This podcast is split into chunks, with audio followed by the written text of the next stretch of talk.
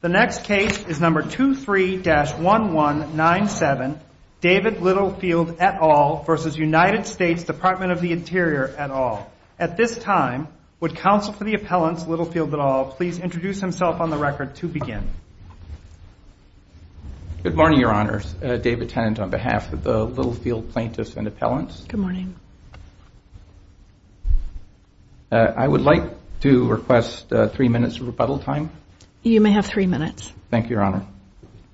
And in terms of focusing today's argument, I'd like to focus on what is our second point in our reply brief, namely that the Mashpees did not exist as a common law defined tribe in 1934 and therefore do not qualify as an Indian tribe under federal jurisdiction in 1934 within the meaning of the Indian Reorganization Act.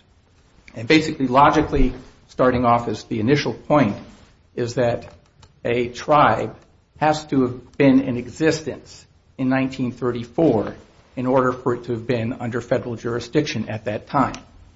And the IRA, the Indian Reorganization Act, is plain on its face, the statutory text, and the District Court and Supreme Court in Carcieri read the IRA to mean tribes in existence in 1934 that had to be under federal jurisdiction at that time.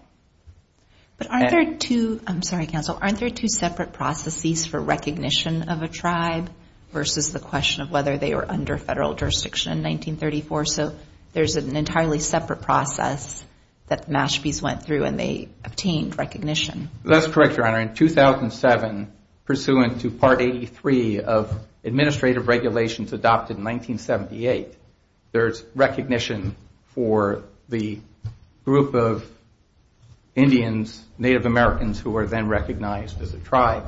That doesn't take the place of what Congress intended in 1934 in using the word tribe. And the tribe, the meaning of tribe, as Congress understood it in 1934, was the Montoya and Candelaria common law test for tribe. But counsel, in Carcieri, and I apologize if I'm not saying the name correctly, the definition of tribe wasn't the issue in that case, right? The issue in that case is, what did Congress mean by saying now under federal jurisdiction? And they interpreted that to mean in 1934. So is there specific language in that case that you could point us to that says that case was also interpreting tribe? Well, it's not interpreting tribe as opposed to saying that at the time, the tribe, whatever that is, had to have been under jurisdiction, had to exist, had to have an actual existence in 1934. That's what the district court, reciting the language of the IRA, concluded, and it's specifically what the Supreme Court quoted the district court in recognizing that the tribe, as Congress understood it in 1934, had to be in existence. You can't have a non-existent tribe under federal jurisdiction in 1934. It had to be in existence, and the only test that could have been available, the only definition known to Congress in 1934 was the Montoya test, which was in a Supreme Court case in 1901 and was further reaffirmed in Candelaria in 1926. So in 1934, Congress could only have intended to adopt the common law standard for a tribe, and it doesn't matter whether there's subsequent. Counsel, let me frame this for you. I think your argument that Carcieri had to be read differently is nonsense. I think your argument that this tribe has to be treated the way other tribes are treated is nonsense. I think your argument that the agency did not explain its position is nonsense. So can we get down to what I think are the issues in the case? Okay, so grab me that and don't argue those points. All right. You have decided to accept the M opinion by the Solicitor General. You have not challenged that. You have accepted the other circuit cases which say that those pass all of the normal APA tests. So you have waived any argument as to that. All right. So we are now down to, no, let me finish. We are now down to, was the agency arbitrary and capricious when it applied its M opinion to the facts of this case? Okay? So the argument you're making, you have just spent a lot of time making, strikes me as an attack on the M opinion and an attack on Justice Breyer's concurring opinion, which says sometimes the agency makes a mistake and the agency can come back later and recognize a tribe even if it didn't recognize it later. And the M opinion adopts the concurring opinion's view. So what is it, now that we're down to the arbitrary and capricious test, which makes this decision arbitrary or capricious? And if I could just comment, Your Honor, with respect to our position on the M opinion, we do not concede that the M opinion is correct in all respects, and we have specifically challenged its approach to what we call the tag your it version of federal jurisdiction, where the slightest example of a federal contact, for example, sending one student to the Carlisle School, would be an act of federal jurisdiction, even though the M opinion itself calls for an act or series of actions that something as simple as and insignificant as one student attending a Carlisle School that closed 16 years before the IRA was passed is nonetheless evidence of federal jurisdiction. I believe you have misread the apartment's application of the M opinion. It did not turn on that single fact. In fact, it is quite explicit that this is a multi-factored analysis to be weighed by the agency. So unless you can come up with more than this one argument, I think you're in trouble. Well, Your Honor, I will leave to our briefing what we stated about the M opinion and its limitations. We accept that the Justice Breyer's concurring opinion sets forth the controlling standards for significant, meaningful exercises of federal jurisdiction and not insignificant. And the Amador decision out of the Ninth Circuit makes clear that the under federal jurisdiction requirement for Indian tribes in 1934 was intended to reach tribes that already had some significant connection to the federal government. And what we're saying here is that the Mashpee tribe had insignificant contacts that are indistinguishable from the insignificant contacts the Narragansett had, and that for purposes of review here, it would be, for this court, having said in 1979 that the federal government never officially recognized or actively supported or watched over the Mashpees, that and said that there's no continuing relationship with the federal government, that these observations of this court are 100% consistent with the treatment of the Narragansetts, and that is fundamentally inconsistent with saying that the Mashpees have some type of meaningful, significant relationship with the federal government. But let's get back to Judge Lynch's original question, which is to focus you in on was the agency itself here arbitrary and capricious when it applied the M opinion to the facts of this case. What would you point us to support that argument? Certainly, Your Honor. The fact that the Carlisle School attendance lapsed 16 years before the passage of the IRA.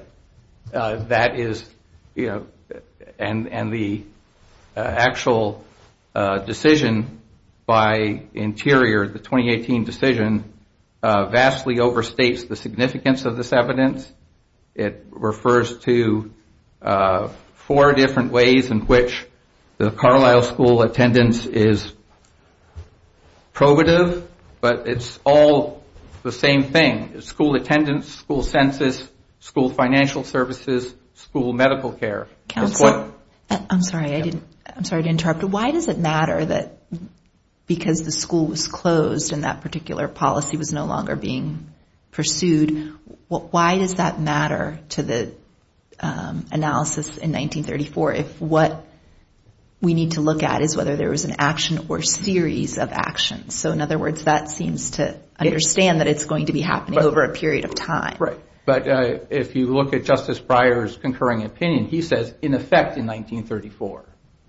So it's a congressional appropriation in effect in 1934, a federal treaty in effect in 1934, enrollment with the Office of Indian Affairs in 1934.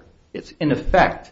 So basically what the M opinion is doing is ratcheting back and saying, well, Justice Breyer was focused on 1934. We're going to look at other things, other acts, other bits and pieces of historical evidence to try to cobble together something that shows this tribe was under federal jurisdiction without having to actually say anything about what's in effect in 1934. So your argument is that you can't look at anything other than what was happening in 1934, that it's by definition arbitrary and capricious to look at any evidence? No, Your Honor. I mean, for example, a federal treaty in 1796 would still be in effect in 1934, right? So the fact that there hasn't been some type of current, that it hasn't actually had something happen in 1934 is not dispositive, but it's to have an effect in 1934. So any one of these contacts that was pre-1934 needs to have some kind of holdover effect that would be actually extant felt in 1934. Okay. Counsel, there was one argument you made that I thought was really quite interesting, and it was in 1934, when the IRA was enacted, it was commonly accepted, including by the leading Indian treatise at the time, that state jurisdiction and federal jurisdiction were mutually exclusive. Am I correct that that's one of the arguments you're making? Yes, Judge Lynch, that is correct. They're fundamentally different. State-recognized tribes are, by definition, not federally recognized tribes. And that is reflective of the fact that states can sometimes exercise full jurisdiction over tribes without there being any type of jurisdiction exercised by the federal government, even if the federal government has continuing plenary power that isn't exercised. But the M opinion does not adopt that point of view, correct? The M opinion basically does not recognize a distinction between state and federal jurisdiction and tries to combine them and basically have, at least in the 2018 record of decision that's the subject of this appeal, they have pretty much abandoned any type of separation between state and federal jurisdiction because Massachusetts was so heavily involved in the day-to-day supervision and jurisdiction of the Mashpees and other Massachusetts Indians that it becomes very difficult for the federal government to say that we still have some type of active role, and they have actually advocated the argument, although I don't think it's in the papers now, that the actions of the Commonwealth of Massachusetts should be taken as the actions of the federal government for purposes of under federal jurisdiction. I thought their argument was it doesn't really matter if the state also exercised jurisdiction, that they're under their interpretation, you can have both at the same time. Well, they do make that argument, but in the context of the Massachusetts Indians that were carved out from the 1796 ordinance and the fact that the federal government was not actually involved in the day-to-day administration of any affairs in Massachusetts. There was no Office of Indian Affairs ever in Massachusetts, and the fact is that the leading Commissioner of Indian Affairs had stated that the Mashpees were not under federal jurisdiction, and that was repeated by a series of contemporaneous statements by Interior officials. So there is a clear record here that the Mashpees, whatever was plenary federal power, they were not under federal jurisdiction. They were under the exclusive jurisdiction of the state. Okay, if I just understood you, you're making both the legal argument and you're making an argument that even if you can have concurrent jurisdiction, state and federal, the facts here are insufficient to show federal jurisdiction. That's correct, Your Honor. Treaty, so on and so forth. Okay, thank you. Thank you. Thank you, Counsel. At this time, Counsel for the Appellees, U.S. Department of the Interior, will please introduce himself on the record to begin. Good morning. Christopher Anderson for the Department of the Interior and Secretary Holland. I'd like to begin, Your Honors, if I may, with Judge Lynch's observation, which I absolutely agree with, which is that this case is about whether the Department's determination was arbitrary and capricious.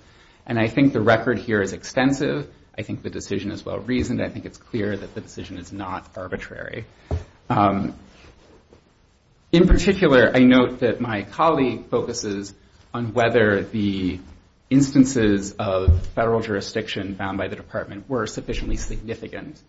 And to my mind, significant is a term that requires a degree of judgment, and that judgment is the Secretary's. And Congress gave the Secretary that judgment for a reason, because these determinations are hard.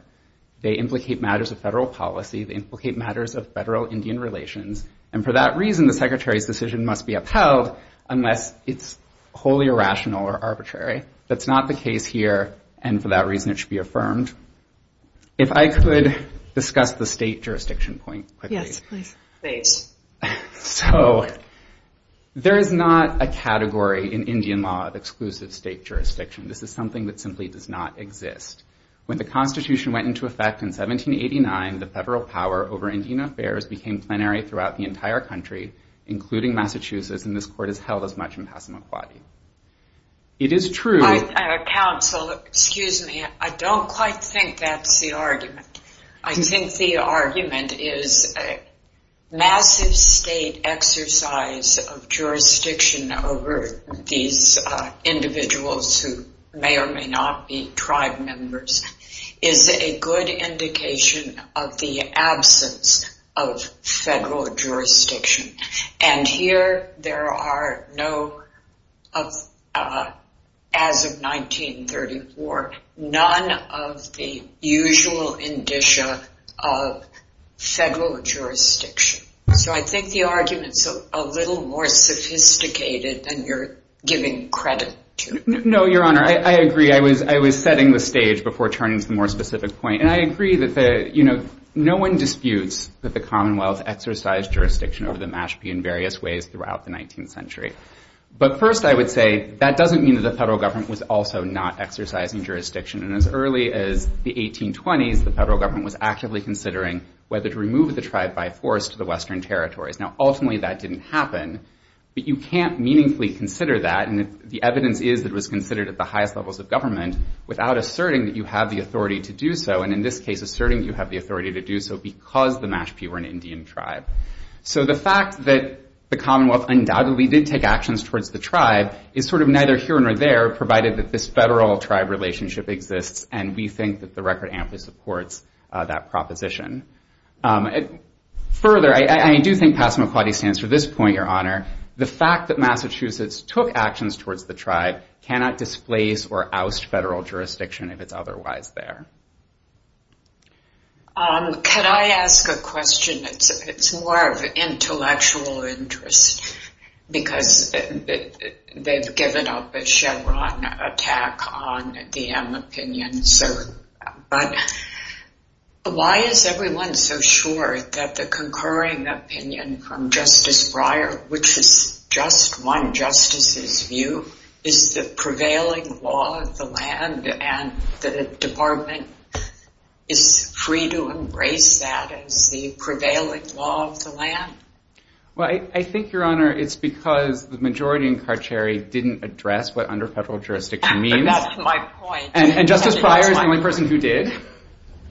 And so the department, the department had to, in the first instance, when it had to make these determinations, figure out what under federal jurisdiction meant. And I think it's natural that they looked at Justice Breyer's concurring opinion. But I would also note that the M opinion has since been upheld by two different courts of appeals, the Ninth Circuit and the D.C. Circuit.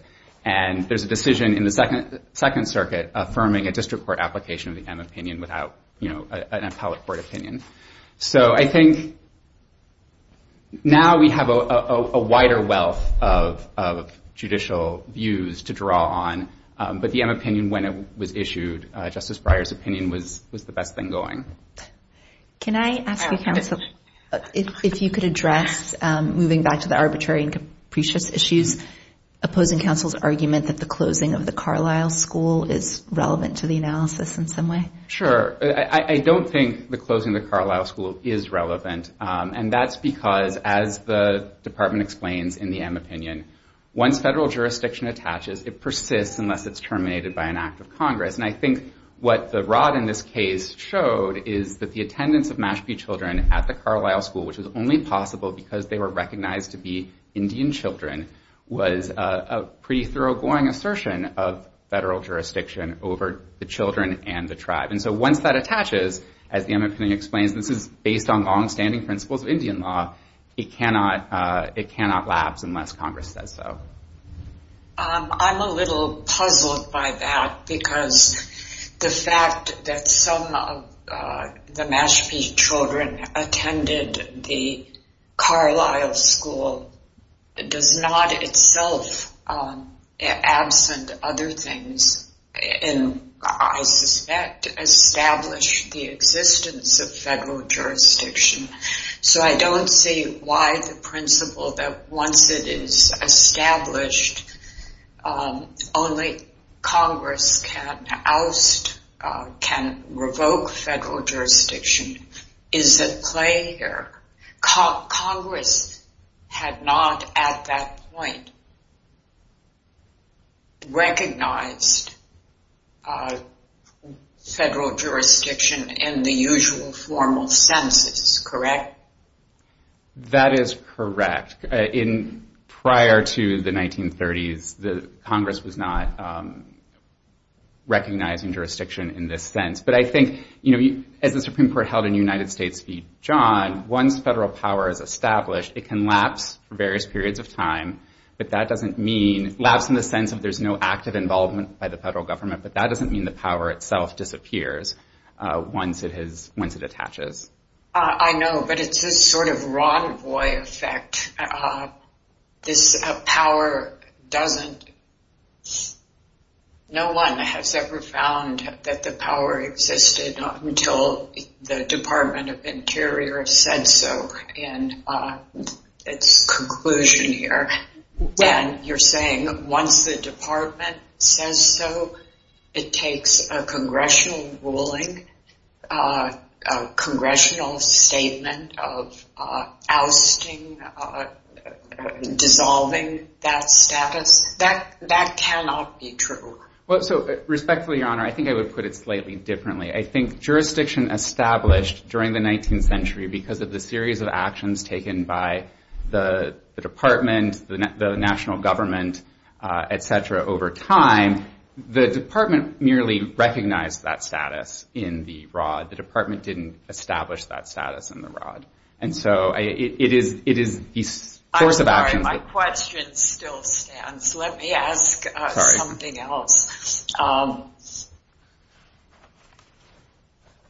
The department believes that Justice Breyer is correct and has embodied his thought that, well, the department can make mistakes and it can correct the mistakes after 1934. Correct? Yes, that is correct, Your Honor. Okay, so is the ROD to be read two ways?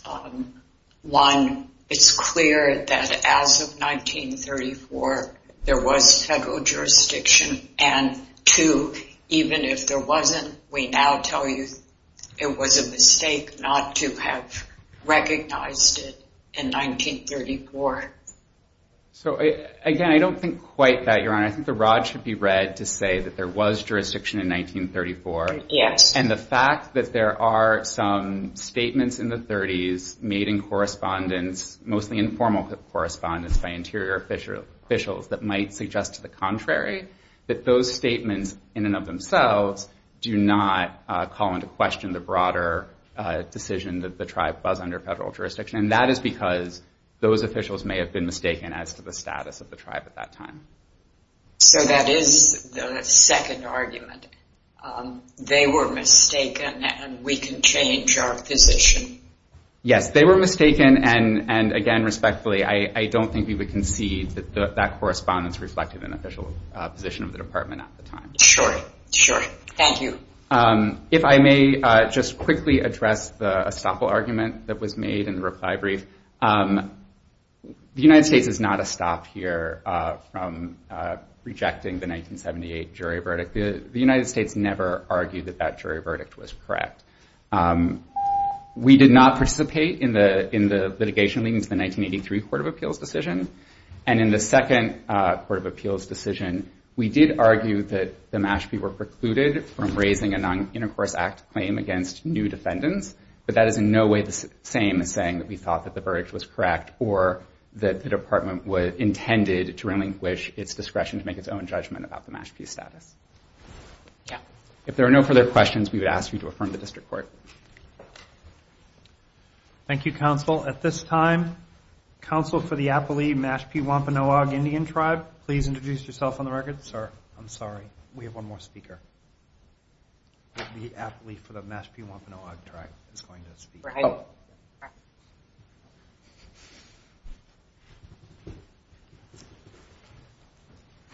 Thank you, Your Honors. Tammy Azorsky for the Mashpee Tribe, and several of whom are here in the courtroom, several members of which are here in the courtroom today.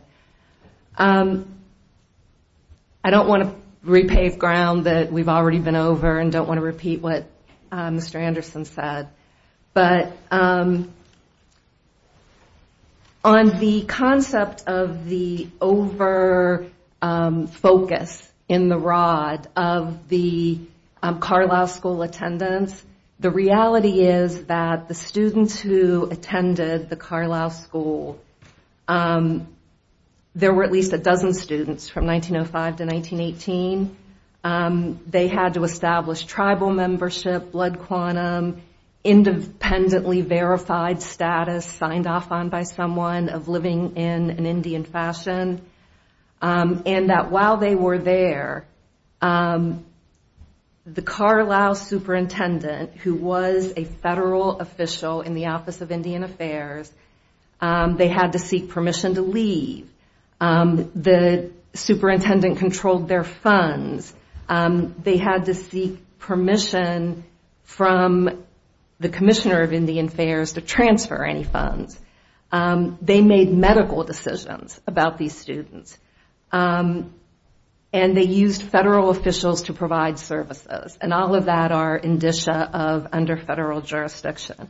Counsel, suppose there had only been one student. First, I would say, Your Honor, there were more than one. Yeah. But I don't think it would matter. Because of the nature of the Indian boarding schools, I think that would be sufficient. But that's not all we have. Going back, there are numerous federal reports going back to 1822. The Morse Report identifies Mashpee as, quote, within the jurisdiction of the United States. It was adopted by the Secretary of War. It was presented to President Monroe.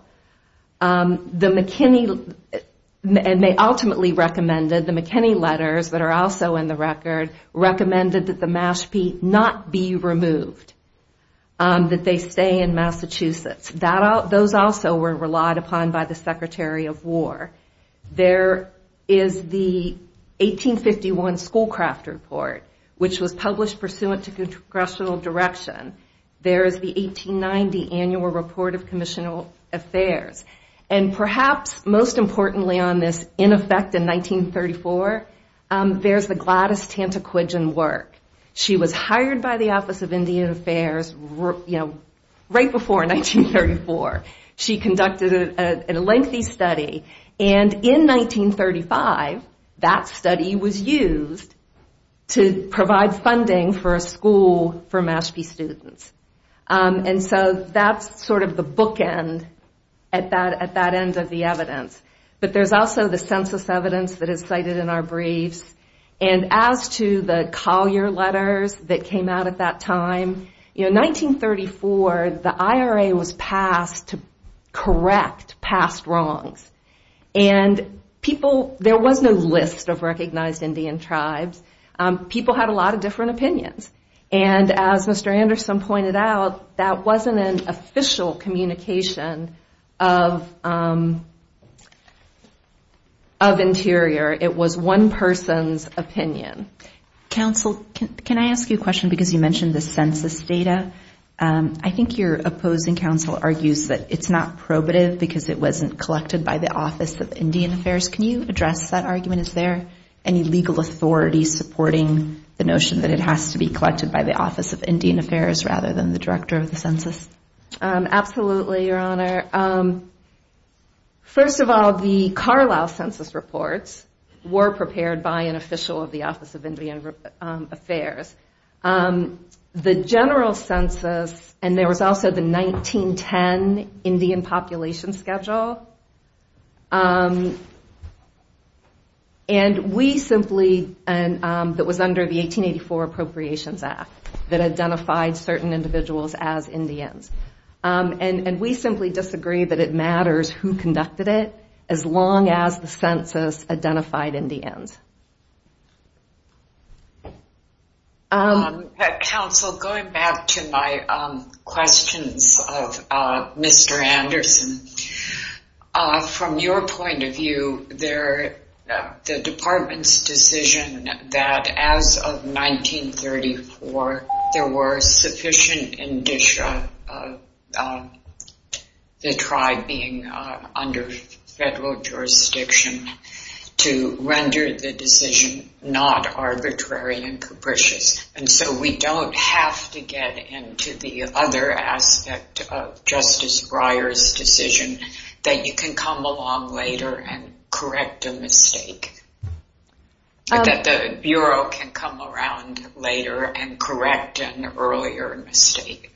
I think what Justice Breyer said is a tribe might have been under federal jurisdiction in 1934, but then the Department of Indian Affairs didn't understand that. And so, I have to tell you, I have some doubts this entire Supreme Court would adopt that point of view. But regardless, you're saying we don't have to get into that issue because there is sufficient evidence as of 1934 to render the decision not arbitrary and capricious. That is correct, Your Honor. The tribe's view is that it's been fighting to keep its reservation for a long time now. They have a lot of things that are already on that site in terms of educational facilities and housing facilities and all these things. And all of that goes away if they weren't under federal jurisdiction in 1934. And there is a rational basis for Interior's decision that the tribe was under federal jurisdiction in 1934. Thank you. Thank you. Thank you, counsel. At this time, would counsel for the appellants please reintroduce himself on the record? He has a 3-minute rebuttal. Thank you. David Tennant on behalf of the Littlefield plaintiffs and appellants.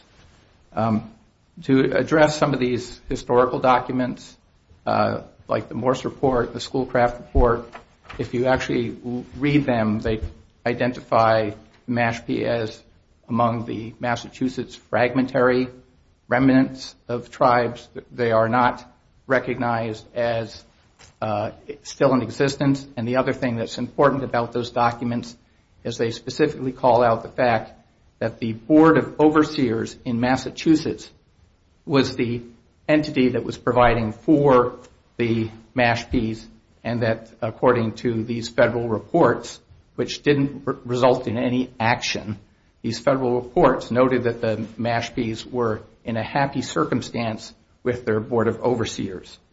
With respect to Indian census, the 1910 Indian census was part of the general census, so it's anything like any other census. There's no jurisdictional act that's recognizable, that's significant by just enumerating the head count of everybody in the country, and you say, okay, these are people who self-identify as Indian.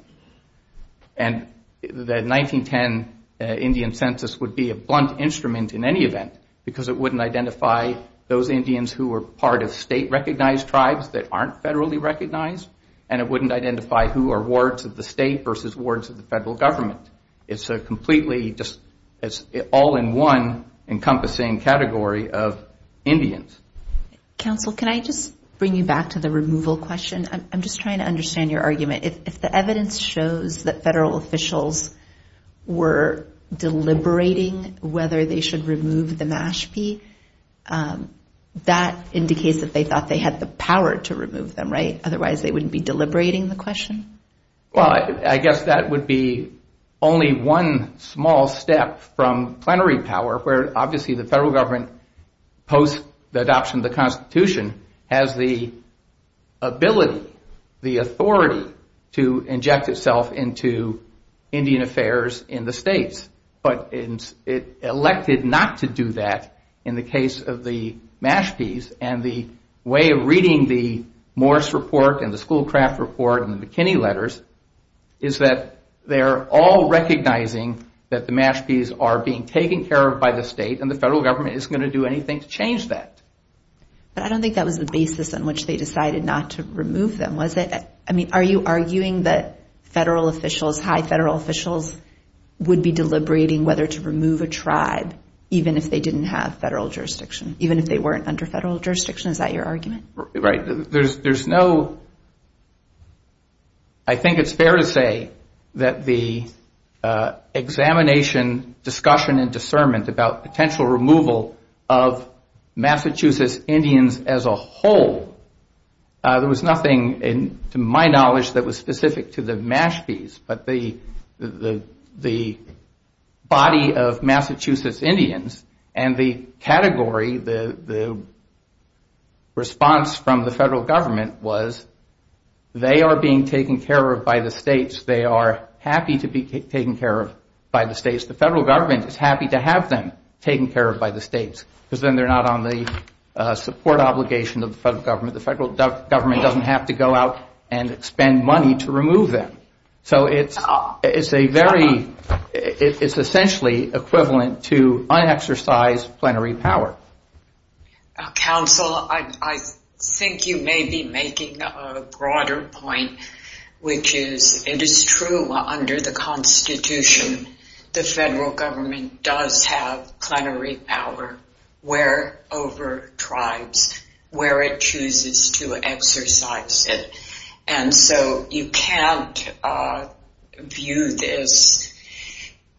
If you rely on that plenary power, then you have eliminated the congressional test, which is that the federal has to be under federal jurisdiction as of 1934.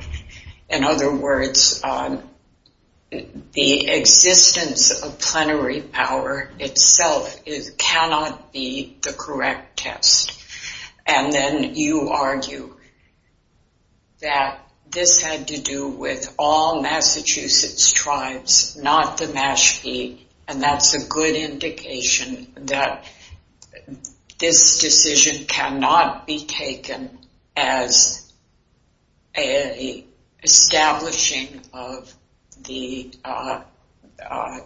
federal choice to exercise and place them under federal jurisdiction.